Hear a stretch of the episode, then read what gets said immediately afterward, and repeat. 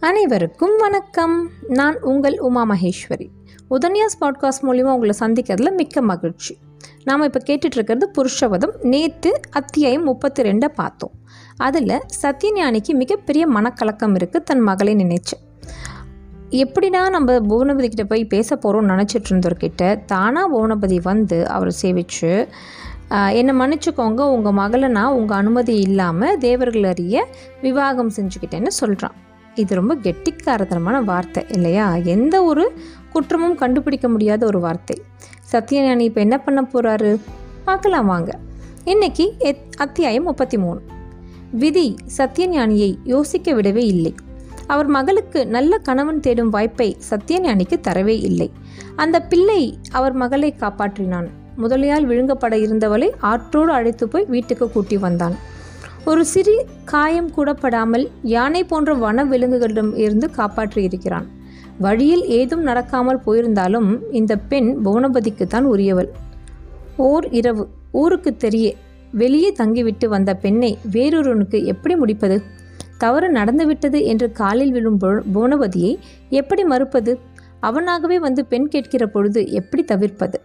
நவக்ஞானி மகா வெகுலி எந்த சூட்சமும் தெரியாமல் வளர்ந்த பெண். எல்லோரிடமும் பிரியமாகவும் மரியாதையாகவும் இருக்க வேண்டும் என்று தந்தை சொல்லை வேதமாக எடுத்து கொண்டிருக்கிற பெண். மனிதர்கள் ஏமாற்றுவார்கள் என்று அறியாத பெண். எதற்கு ஒருவரை ஒருவர் ஏமாற்ற வேண்டும் என்று கேட்கின்ற பெண். நவஜானியின் தம்பி சிவஜானி அதற்கு மேல்.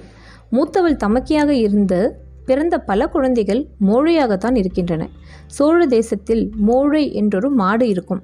சிறிய உருவம் கொம்புகள் அதிகம் வளராது. பார வண்டி இழுக்கும். சில சமயம் ஏரிலும் பூட்டலாம். ஆனால் என்ன அடித்தாலும் முட்டாது முட்டத் தெரியாது. சிறு குழந்தைகள் கூட அதை அடக்கி மடக்கி போடுவார்கள். சிவஞானி எது கேட்டாலும் தமக்கை நவஞானியின் முகன் பா பார்ப்பான். போர் வீரர்கள் எல்லோரும் பார்த்து விட்டார்கள். இது அமைச்சரிடமும் போகும் அரசரிடமும் போகும். அவர்கள் விசாரிக்கும் முன்பு என் மகளுக்கு திருமணம் என்று சொல்லிவிட வேண்டும். புவனவதியின் தந்திரத்தை நினைத்தால் பயமாக இருக்கிறது. மகள் அவனிடம் சந்தோஷமாக இருப்பாளா என்று கவலையாக இருக்கிறது. ஆனாலும் வேறு வழி இல்லை. விதி ஒரு மூலையில் இருந்த இந்த குடும்பத்தை முடக்கிவிட்டது. ஏன் உன்னை இழந்தாய் என்று குழந்தையை கோபித்துக் கொள்வதில் அர்த்தமே இல்லை. தன் உணர்விலிருந்து தன்னை பாதுகாக்க அந்த குழந்தைக்கு யாரும் சொல்லித்தரவில்லை இது திருமணத்திற்கான மாதம். சூரியன் இடம் மாறுகின்ற மாதம். இன்றிலிருந்து பத்தாம் நாள் திருமணம் வைத்துக் கொள்ளலாம். மகளையும் மகனையும் கூட்டிக் கொண்டு காசி மாநகருக்கு முதலில் போய்விடலாம். வேலை முடித்து போனபதி வந்ததும் காசிலேயே திருமணம் வைத்துக் கொள்ளலாம். விஸ்வநாத சுவாமி கோவில் மண்டபத்தில் ஹோமம் வளர்க்கலாம். அங்கேயே சப்தமை வைத்துக் கொள்ளலாம். இரவு கங்கை கரைக்கு வந்து அருந்ததி பார்க்கலாம். சத்யஞானி அதிகம் யோசித்தார். மகளை அருகே கூப்பிட்டு அமர்த்தி கொண்டார். நவஜானிக்கு உடம்பு மெல்ல நடுங்கி கொண்டிருந்தது. கண்களிலிருந்து நீர் வழிந்தது. நவம் எதற்காக நடுங்குகிறாய்? இதுவரை நான் உன்னை கோபித்ததில்லை. இனியும் கோபிக்கப் போவதில்லை. நீ தவறு செய்ததாகவே நான் கருதவில்லை. நீ உயிரோடு இருக்கிறாய் என்பதே எனக்கு மிகவும் சந்தோஷமாக இருக்கிறது. நீ முதலை வாயில் சிக்கி இறந்து போயிருந்தால் அது எவ்வளோ பெரிய துக்கம். இது உனக்கு மறுபிறப்பு. உன் துயிரை துச்சமாக மதித்த புவனபதி உன்னை காப்பாற்றி கொண்டு வந்திருக்கிறான். தவறு நடந்துவிட்டது. திருமணம் செய்யுங்கள் என்று கேட்கிறான். நான் அவனுக்கு உன்னை திருமணம் செய்து கொடுக்க நிச்சயித்திருக்கிறேன். கன்னிகாதானம் செய்து கொடுக்க உத்தேசித்திருக்கிறேன். உனக்கு சம்மதமானே அம்மா? என்றார் அவர். அவள் மௌனமாக இருந்தால் வற்புறுத்திய பொழுது சரி என்று தலை அசைத்தாள். என்ன சிவஞானி உன் தமக்கையை போனபதிக்கு திருமணம் செய்து கொடுக்கலாமா? என்று கேட்டார். நமக்கு வேறு வழி இல்லை அப்பா இது முடிந்து போன விஷயம் என்றான் சிவஞானி. அட சிவஞானி இவ்வளவு பேசுகிறானே? சத்யஞானி ஆவலோடு பார்த்தார் தெளிவாக பேசப்பா என்று அவனை தூண்டினார் தந்தையே நீங்கள் சொன்னது போல என் தமக்கையின் வாழ்க்கை விதிவசம். நம் ஆலோசனைகளை எல்லாம் விதி தகர்த்து எறிந்து விட்டது. இனி இவளே புவனபதிக்கு மனைவி. புவனபதி நல்லவரா கெட்டவரா என்று ஆராயக்கூட நமக்கு உரிமை வழங்கப்படவில்லை. புவனபதியோடு இவளுக்கு திருமணம் இல்லையெனில் இனி வேறு எவரோடும் திருமணம் இல்லை. நமக்கு நடுவே கன்னிப்பெண்ணாக இவள் வாழ்ந்து கொண்டிருக்கலாம். நாமும் வேண்டாம் என்றால் சுல் சூழ லட்சணை இட்டுக்கொண்டு கோவில் தாசியாக போகலாம். ஆனால் நவஜானி திருமணம் செய்து கொள்ளவே விரும்புவாள் என்று நினைக்கிறேன். பிரச்சனை இப்பொழுது அங்கல்ல. புவனபதி பயணப்படுவதில் ஆர்வமுள்ளவர். நவக்ஞானியோடு சிறிது காலம் வாழ்ந்துவிட்டு அவர் தொடர்ந்து வடக்கே பயணப்படக்கூடும். இமயமலை சரிவுகளுக்கு போகக்கூடும். அவரால் பொருத்தி வாழ முடியாது. பொருந்தி வாழ வற்புறுத்தினால் அவருக்கு வரும் கோபத்தை நவஞானியால் தாங்க முடியாது. எனவே பூனபதியிடம் காசியிலேயே தங்கிவிட வேண்டும் என்று சத்தியம் வாங்கிக் கொள்ள வேண்டும். தங்குகிறேன் என்று சத்தியம் செய்துவிட்டு அவர் தங்காமல் தமக்கே விட்டுவிட்டு போய்விடக்கூடும். ஏதேனும் வகையாக யோசித்து அவரை வேறு ஏதும் ஒரு பிடிக்குள் சிக்க வைக்க வேண்டும் என்றான். வடக்கே போக வேண்டுமென்ற ஆவலை அவர் சொன்னாரா? என்றார் சத்யஞானி இல்லை சொல்லவில்லை. ஆனால் எங்கும் தங்குவதற்கு அவருக்கு விருப்பமில்லை என்றான் சிவஞானி. ஆனால் அவனாகத்தானே திருமணம் செய்து கொள்ள வேண்டுமென்று கேட்டான்? என்றார் சத்யஞானி. பயம் பயம் காரணம். தான் செய்த தவறை நியாயப்படுத்துகிற முயற்சி. செய்த வரையில் சரிதான். தொடர்ந்து உண்மையாக இருக்க வேண்டும். அரசரையோ அமைச்சரையோ வைத்துக்கொண்டு பேச வேண்டும். அரசாங்க வேலை போட்டு கொடுத்து மக்கள் மத்தியில் இருக்கும்படி செய்ய வேண்டும் என்றான் சிவஞானி. அவ்வளவு சந்தேகமா உனக்கு? என்றார் சத்யஞானி. கெட்டிக்காரர்களை நம்பக்கூடாது என்று சாஸ்திரம் சொல்லுகிறது. புவனபதி கெட்டிக்காரர்களுக்கெல்லாம் கெட்டிக்காரர் என்றான் அவன். நீ சொல்லுவது புரிகிறது சிவஞானி. ஆனால் நாம் நம்பித்தான் ஆக வேண்டும். இல்லை என்று மறுத்தால் திருமணம் செய்து கொள்ள முடியாது என்று விலகினால் நம்மால் என்ன செய்திருக்க முடியும்? இப்போதிருக்கும் நிலையில் அமைச்சர் புவனபதியை பகைத்து கொள்ள யோசிப்பார். கட்டளையிட தயங்குவார். புவனபதியாகவே வந்தது கடவுள் அருள் என்றார் அவர். அந்த குடும்பம் அமைதியாக இருந்தது. அந்த யோசிப்பிலேயே உண்டு உறங்கி அலைந்து கொண்டிருந்தது.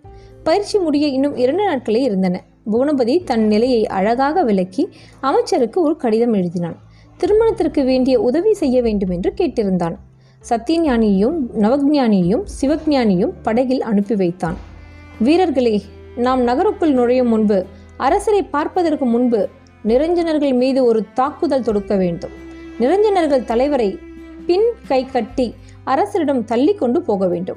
விடியற் காலையில் படித்துறையில் கால் வைத்து எதிர்பாராத தாக்குதலை நிரஞ்சனர்கள் மீது தொடுக்க வேண்டும். எதிர்ப்பவர்களை பலமாக தாக்க வேண்டும். பயந்தவர்களை கடுமையாக விரட்ட வேண்டும். அவர்களின் ஆயுதங்களை பயங்கரமாக சேதப்படுத்த வேண்டும். நிரஞ்சனர்களை அடக்கிய பின்பு பொதுமக்கள் முன்பு நம் பலத்தை காட்ட வேண்டும். இதுவரை நிரஞ்சனர்களை ஆதரித்தவர்களையும் மிரட்ட வேண்டும். நிரஞ்சனர்கள் தங்கள் கோயிலில் அணையாத நெருப்பு வைத்திருக்கிறார்களாம். அதை அணைக்க வேண்டும். பல நூறு வருஷங்களாக எரியும் அந்த நெருப்பு அணைவதுதான் அவர்களுக்கு கிடைக்கும் மிகப்பெரிய தண்டனை. நாளை இரவு நாம் புறப்படுகிறோம். எல்லோரும் இன்று நன்கு சாப்பிடுங்கள் நாளை குறைவாக சாப்பிடுங்கள். ஒரு போருக்கு தயாராக வேண்டும் என்றான் புவனபதி. புவனபதியிடம் கடும் பயிற்சி பெற்ற அந்த கூட்டம் ஆறேழு படகுகளில் காசிக்கு திரும்பியது. விடியலுக்காக காத்திருந்தது. ஒவ்வொருவராக உள்ளே போய் ஊடுருவினார்கள். விடிவெள்ளி கிழக்கே உதிக்க நிரஞ்சனர்களின் கோவில் மணி ஒலித்தது. அவர்கள் கோட்டை கதவு திறந்தது. தப தப தபவென்று பத்து வீரர்கள் உள்ளே நுழைந்தார்கள். நிமிட நேரத்தில் அடுத்த கதவை திறந்து விட்டார்கள்.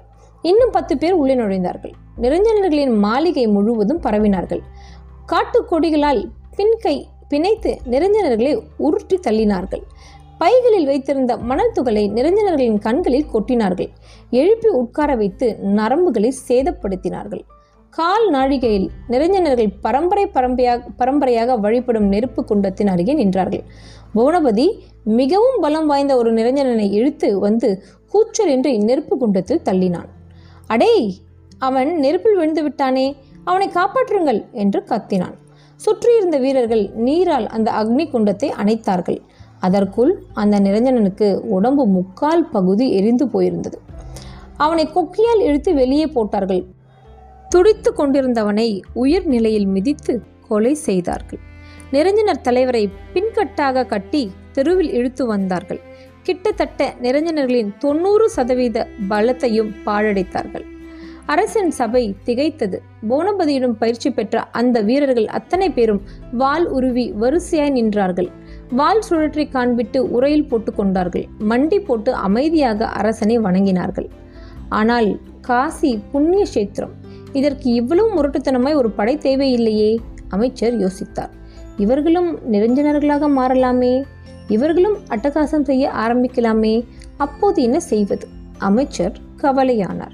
இத்துடன் இந்த அத்தியாயம் முப்பத்தி நாலு முடிவடைகிறது. நன்றி வணக்கம்.